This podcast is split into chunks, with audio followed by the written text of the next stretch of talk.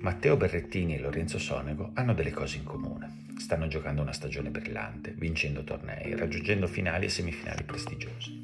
Sono emersi tardi e da giovani non se li filava praticamente nessuno tranne i loro allenatori che li seguono con paterna cura fin da piccoli. Hanno un tennis simile, la cui dorsale è costituita dall'efficacia del servizio e del dritto, seppur in Berrettini ci sia una più potenza e in Sonico più mobilità.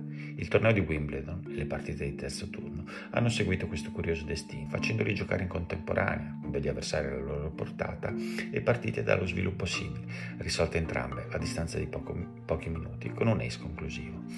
Hanno avuto un tabellone fin qui favorevole, ma ora il loro destino si separerà nettamente.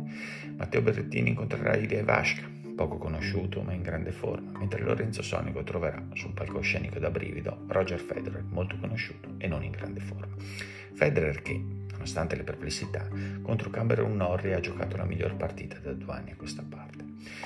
Daniel Medvedev ha nuovamente dato impressione di forza e attenzione, ribaltando un incontro complesso e messo male contro un Marin Ciric in grado per un paio di set di mostrare passaggi del suo tennis migliore.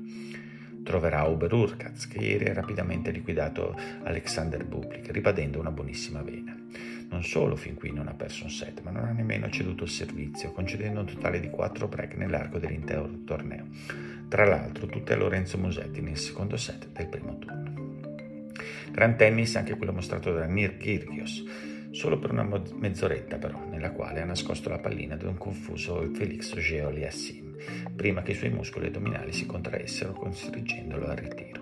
Qualche problema fisico anche per Barbara Krejcikova, che nonostante questo ha vinto una partita deliziosa ed elegante contro Anastasia Sevastova.